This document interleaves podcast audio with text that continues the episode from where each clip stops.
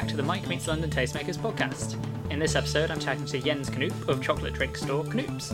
Jens talks about how he went from photographer to chocolate drinks baron, just a love of chocolate and a lot of bad hot chocolate experiences along the way. We chat about taking inspiration for products from art and culture as well as food, and Jens teases some innovative new chocolate drinks that are on the way. We caught up in their Chelsea store pretty much on the eve of them opening in Brighton as well, and there is a bit of noise filtering through from the steamers, so sorry about that. But in the meantime, enjoy the episode. Perfect. So I'm here with Jens Knoop, founder of Knoops, uh, chocolate drinks that are taking over London step by step. And I was wondering if you want to introduce yourself and give us a bit of a elevator pitch for what Knoops is, what you do. Hello, Mike. We just have the ambulance going past. Um, that means it's busy outside. Hello, I'm Jens Knoop. We are aiming to provide or offer you the best chocolate drinks in the world. That's certainly what we're aiming for, but you'll be the judge, of course.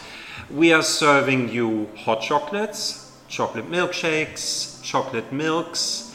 Um, and we also introduced ice cream now, but we have a whole range of, of drinks for you available. We have really good coffee as well. We're doing mochas, which a lot of people appreciate and um, you can customize as you want it. You can make it gluten free, naturally, you can do it vegan. We have a whole range of milks for you, and then you can spice it up with exotic peppers, sea salt.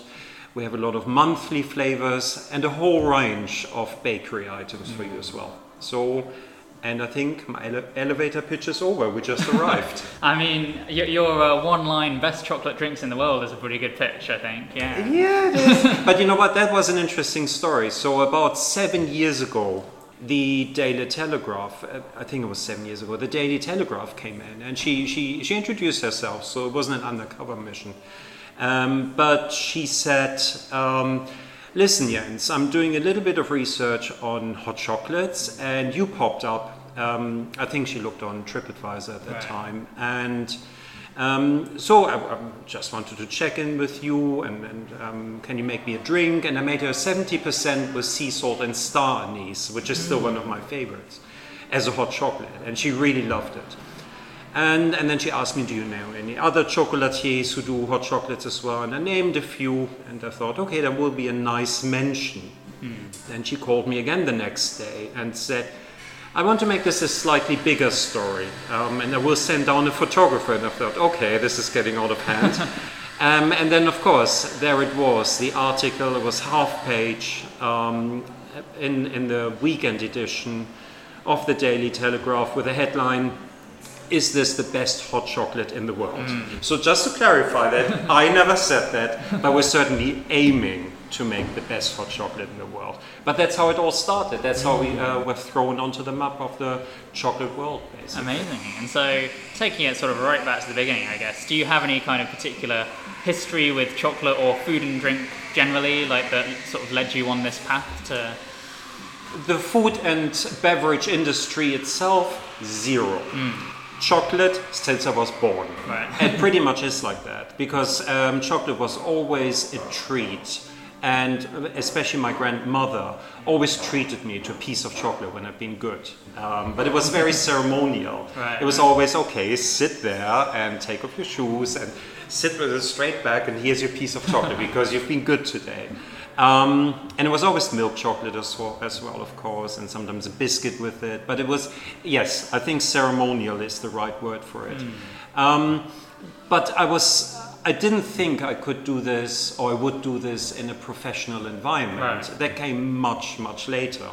So, should I go back a little bit how I yeah, got into please, this? It's, yeah. it's, a little bit of a journey, but it all makes sense. So I worked as a photographer in Germany mm. and then decided to uh, come over to the UK to study photography. Mm. Um, I went to Bournemouth, studied three years there, but I was the um, how would you say? I was the artist, and I would mm. only work um, with analog photography. And of course, that was a kind of dying right, uh, right. medium, and, and it was all going digital. So I started to switch from the analog photography, which I liked so much, and I went into online streaming. Mm. And it's I know it's a long story, but there is a bridge here. So I started working for an American company who provided live video streams of focus groups. Okay. And they streamed that back to um, to big companies um, mm. because they wanted to know um, if there was a focus group, what people think about that chocolate bar, that drink, that newspaper, that car, and right, so on. Right. So I traveled a lot for them. I, I set up um, focus rooms, video streaming equipment in um, Asia Pacific, uh, all over Europe, in, in North America. Wow. And there was this recurring theme which was stuck in my head. I want to treat myself. Right. I don't have a lot of money, but I want to treat myself. Um, and that's where I got the idea for it's a small, affordable luxury. Um, I was still a chocolate, a chocolate addict at that, right. at that stage, and, and I thought, okay, let's have a look. Um, I really like chocolate, and I know a lot of other people like chocolate. And at that stage, I think it was about eight and a half years ago, the bean to bar market hmm. emerged, mm. uh, where people paid more attention how to right. produce chocolate. And the customers were becoming a bit more demanding as well. They didn't just want um, a plain supermarket chocolate. They want to know where it's coming from. They wanted to taste the difference between right, the chocolates. Right. So I thought, okay, I'm not a chocolate maker. Mm but I know people want chocolate. So what can I offer that enrich, enriches the market and makes people happy? And they finally get their small, affordable luxury. Right. So I thought, I had some really bad hot chocolates. Let me change oh, that. I know that feeling. Really bad hot chocolates. Um, and they were all either watery mm. or there was just no flavor. Yeah. And there was always, when, when you walk into the coffee shops, there was one choice, and that's it. And that choice very often was not very good. So I thought, okay. Um, so 2013, the beginning of 2013, I quit my job for the um, for the video streaming company or with the video streaming company, and they decided, let's just open this. And as I was living in um, Camber Sands in East Sussex at that time, I chose, which I thought was a good spot, a village called Rye in East Sussex. It's close to the beach. It's a very pretty um, town. Lots of heritage. A lot of independent shops. Right, right. Um, busy um, at the weekends and the summer uh, with tourists, but also um, very nice locals. And they supported me definitely up to uh, right until um, today. Um, right. They're still uh, with me. so I opened it in March 2013 um, at, at, the end of March 2013, and I had no idea what I would do during the summer. Zero idea. I thought I got to start. Um, beautiful small building listed. Um, the old stables to a forge mm. next door. Um, beautiful views. Um, and the rest is history. Mm. and then, uh, yeah, I introduced the milkshakes pretty quickly because I thought uh, not everybody wants to drink hot chocolate during the summer. A lot of people do, but they need to add something to it, mm. and that's when the milkshake started as well. But that's what it was. It was listening to consumer research, right. um, feeling and hearing the desire of people. They want to treat themselves, mm. but they can't buy a new house, a new car, and expensive holidays. Um, and then, of course, the emerging market, interesting chocolates. Yeah. And a lot of bad hot chocolates out there, and, and we're on the yeah. forefront to change that. Perfect. And so, how did you find that market in Rye, I suppose, and what led to you opening your first store in London? Um, so Rye is very interesting because Rye is very, very diverse. Um, a strong local community. They're very proud of their heritage. Right. They're very protective of the look of the town mm. because they don't um, just want to convert it into um, just another tourist destination with course, a lot yeah. of chains there.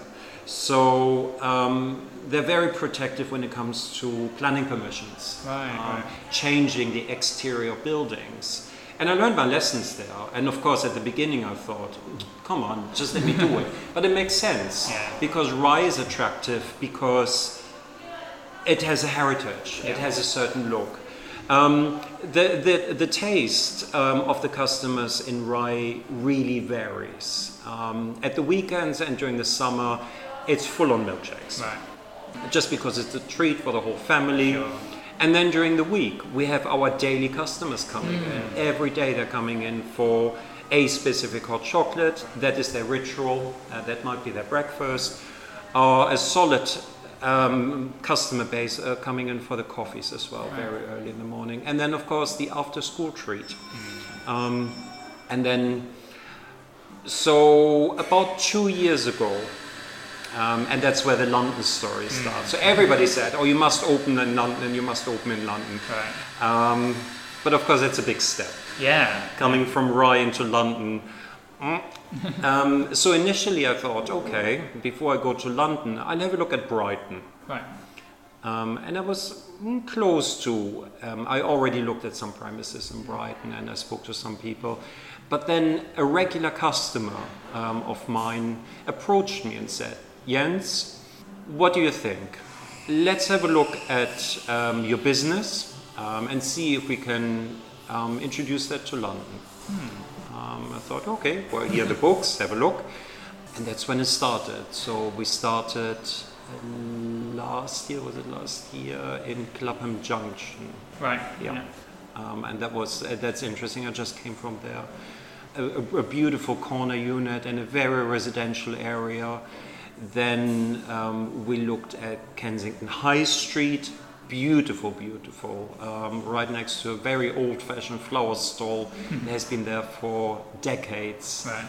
Um, and now today here we are in King's Road, um, in, a, in a very beautiful basement, which I'm, I'm using for training. Customers can sit here as well, and we're also going to do some um, some talks with um, chocolate makers. Very nice. Um, so that's going to be fun.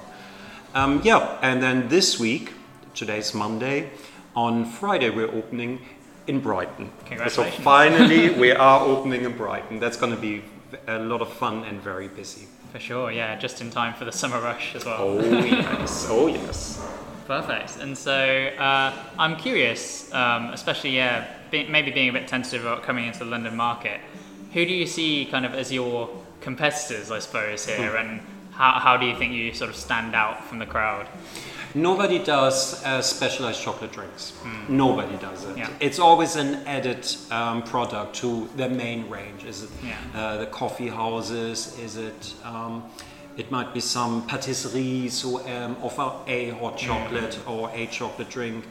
Um, nobody specializes in it. And so, in, in that respect, we don't have any competition.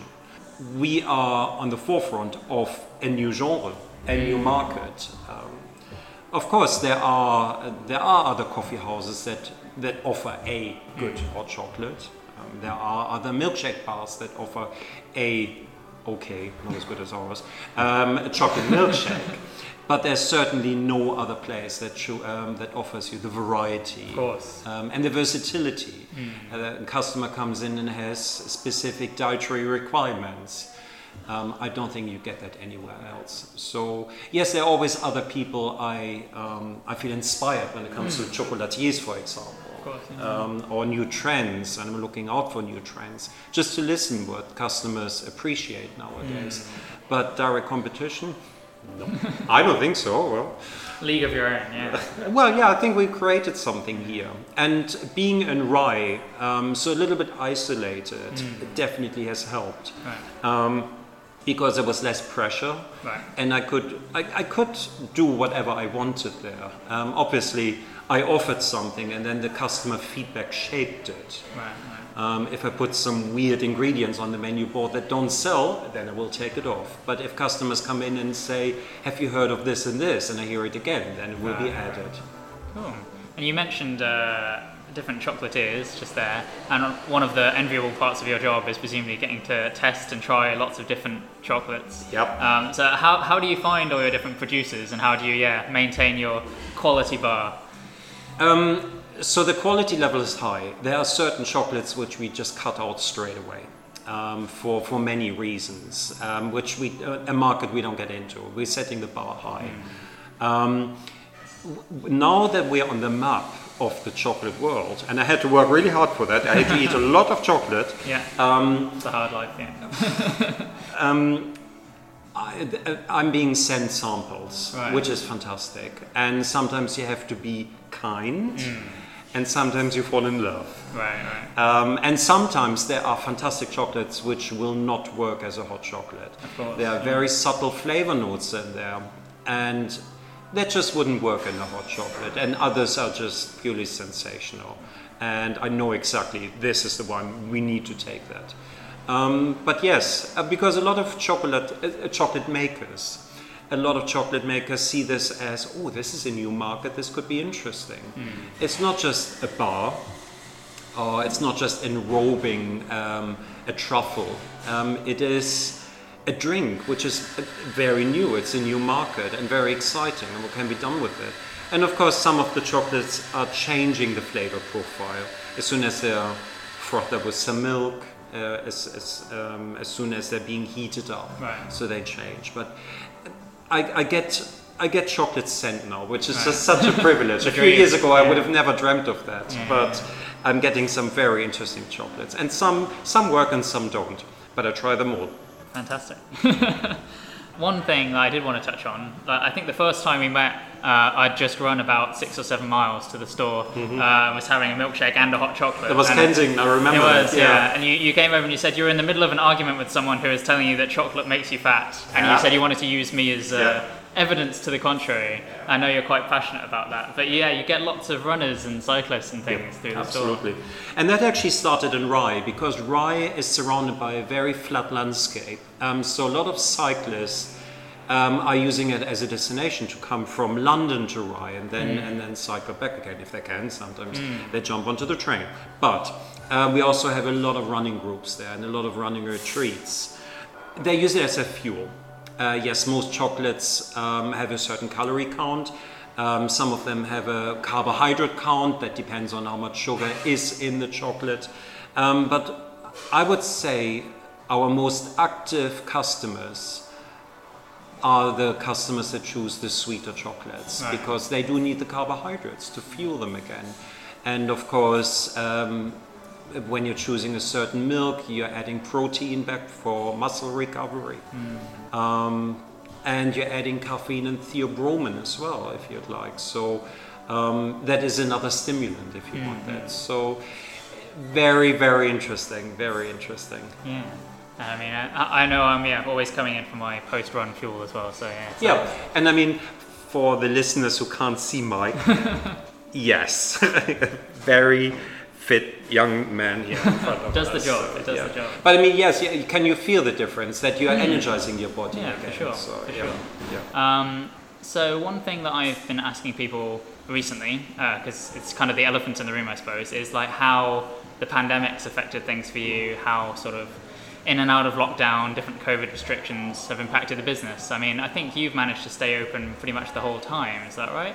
Um, we closed the first lockdown right. um, because there was a lot of uncertainty, and of course, there was nobody wanted to leave the house, yeah. could leave the house. Um, so, for the protection of the customers as well as the staff, until there was more certainty mm. um, how we can proceed, we closed Rye and at that time Clapham Junction, which just opened. Yeah. I think it was three weeks before the lockdown uh, we opened. And then we had our online business going because we were selling our uh, chocolate flakes yes. throughout the website. Um, so that was busy because people still need chocolate, obviously. um, but then we need to look how are people responding to this? Mm. Um, because eventually people have to go out again or want to go out again. Um, so we, we started customizing the, um, the shop setup. Okay. In Clapham Junction, we added an extra door. Um, as there were, before there was only one door, right. and then we added a second door, so there's more of a flow through right. the store. Um, of course, we added COVID screens, sanitizing stations, and so on it was interesting because we, we were not sure how people would respond um, to us being open again once it was legally possible. Right. But for a lot of people, it was a lifeline. Mm. It was the treat they deserved, they wanted, they were craving for. Um, and of course, we provided, and we are still providing, a safe environment with minimum contact, so no cash payment and so right, on. Right. Um, but so people can have a, a, safe treat, but they get their treat they deserved. Yeah. And and you remember the first lockdown was very very long, yeah. and nobody else was open. So and, and then people started to emerge, and from then on we never had to close down again because we were we are predominantly at, a takeaway business. Yeah. Fantastic. And so Yeah, we're in Chelsea, as you mentioned, your most recent London store, Brighton Mhm. coming, Yep. and Richmond, I think you've said before. Richmond, next? yeah. Uh, so Brighton first, then Richmond, and then we'll see. Uh, it's going to be my next question. So, yeah, what what does the future hold apart from you know world domination, obviously? Um, you know what we'll see now that we opened uh, a whole variety of shops in different areas, uh, we can see what kind of feedback we get. Uh, it's definitely very seasonal when it comes to the location itself. Right. So there's definitely a Rye and Brighton versus Central London. Sure. And we already feel it now that people in central London, if they can, go out to the seaside. Yeah. And so there's a good balance. Um, there is a good balance. And I think we will continue to seek that balance, that uh, we will never be quiet because we can exist in central London as well as outside central London. Um, I'm not, giving, I'm not going to give it away yet where the next one is. I think there's one on the horizon, but um, yeah, that that is an interesting one again. Um, but Richmond next, and I think we're aiming for mid-September to open that, which should be interesting because um, the school holidays Yeah, will be yeah. finished in as well. Interesting. And so, I guess tangential to all of that, like you mentioned, you're doing the retail side of things as well. Mm-hmm. Wa- Was that always sort of part of what you wanted to do, or was that just something that evolved from the Rye store? Or? It was always there. Um, on a much, much smaller scale, obviously. And um, right at the beginning, I was only open um, from Friday to Monday, so I would have time in the middle of the week because it was a one man show at that Right. time. Um, to do the chocolate flakes in, in my little commercial kitchen I had. And then on Friday I went back into the shop, so it was a long week. But it was always there um, because people always asked. Or they've been to Rye and it was a holiday, a vacation Right. away from um, where they live in And Manchester. they want to take some back with them. Um, or have it being have it shipped there. Right. So um, it was always there, and and now um, I have some proper work people working on that um, for me. But yes, absolutely. Um, and there should be some very exciting products coming up, so we're adding to it more chocolate drinks, but of a different variety. So very okay. interesting. So you wait. I'm liking all these teasers. Yeah, yeah, no, very- no, no. Stay tuned, but very interesting. So I'm my role now is is a lot about testing new stuff and creating new stuff, and um, obviously eating a lot new chocolates, which is a tough job, but um, but also finding alternative ways. Um, to bring chocolate to the people. Um, what else is out there that is not traditionally chocolate, but it comes comes from chocolate? Right, right, okay. So a lot of new trends popping up at the moment about upcycled food, for example, um, which is good, good for the environment. Oh, very cool. Yeah, I'll uh, be keeping my eyes Oh, peeled yeah. on that. There's one on there that will give you zero calories and zero carbohydrates. So that's not sure if that's your drink, okay, but wow, it's a it's, headline. it's very tasty. Fantastic. Um, so I guess moving away from Knoops a little bit uh, on a more personal side of things. Mm-hmm. I know you live down on the south coast, but do you have any sort of favourite spots in London that you like to visit while you're around here? So I'm living in um, on the south coast now, um, in East Sussex. But when I came over to England, there was nothing but London. Right. I mean, uh, uh, England outside London didn't exist for me then. Um, and for a short while, I was also working as a, a push bike courier. Okay, so I was everywhere. And then you find hidden treasures um, in, in every corner.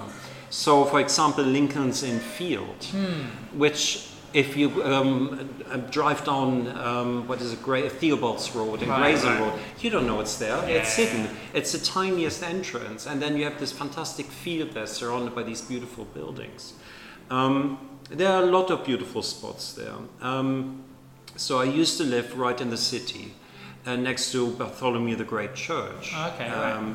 Um, so one of my favorite art centers was always the Barbican. Mm. It still is. But um, I really love the Curve Gallery. Right. Um, that is just a stunning space, and it's free. Mm. so that was also one of my favorite cinemas. But then, um, um, because I took that job with the video streaming company in Tunbridge Wells, I started to step out of Right. London and started to appreciate what's outside London. And of course, and magnificent spaces there. Mm. And now I couldn't be any further remote. yeah. um, because I live in a village now that has one post office and that's it. Right.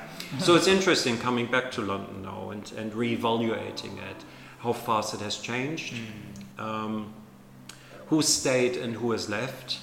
Um, but I'm, I'm always up for going to other art galleries, for example. Very interested. Um, Lisson Gallery is one of my favorite ones. And food, um, there's a new chocolate hall that has opened, so I'm definitely I'm, I'm always there. That's at Harrods. Um, oh yes, I heard about yeah, that. Yeah, mm-hmm. it's, it's a good spot. it's a good spot. It's a little bit of chocolate heaven there. Um, and we'll be there soon as well. Oh really? Which is oh. yeah, that's a privilege. Yeah. That is a privilege. But always looking out for new foods. But of course, London has changed. It all moved out a little bit. Mm, mm. It's not necessarily in zone one anymore. It's not become a circle right, right. where the rents are lower. So. yeah. yeah. And uh, if you're in a village where there's one post office and nothing else, I guess, yeah, how, how do you, well, do you feel like you need to sort of yeah get out and try different things elsewhere like how, how do you sort of be adventurous i suppose absolutely so go out um, throw myself right into it and then bring it back mm. and see what can be done with it right, right. Um, so it's the dipping in and out um, it's traveling whenever possible right. Um, absorbing um, quality um, different influences and then bringing them back and working on it it's as I said earlier on, I was able to develop Knoops because Rye is almost like a little island that's cut off, um, and I could do whatever I wanted right, there. And it's similar now. So I, I gather all the influences and, and uh, what I tasted and experiences and impressions, and then bring it back. Um, and there could be um, food, there could be art, it could mm. be um, foreign cultures. Um, and then bring it back and and um, yeah, infuse it into one mm. of our chocolates one way or another. Mm, so it's it's a balance. It's um, going out, coming back, going out, coming back. Right, right. Very nice. Um, and so, apart from obviously this new own genre, as you mentioned, of chocolate drinks that you brought to the scene, are there any kind of big trends or things that you're seeing coming towards like the London food and food and drink hospitality scene? Any uh, things that we'll be seeing more of, do you reckon? Or? Um, so one of the things that always has been um, interesting over the last year or so is um, that it's customizable. Right. Um, because people or customers want they, they want their own. Um, they they want how they think it's perfect for them. Right.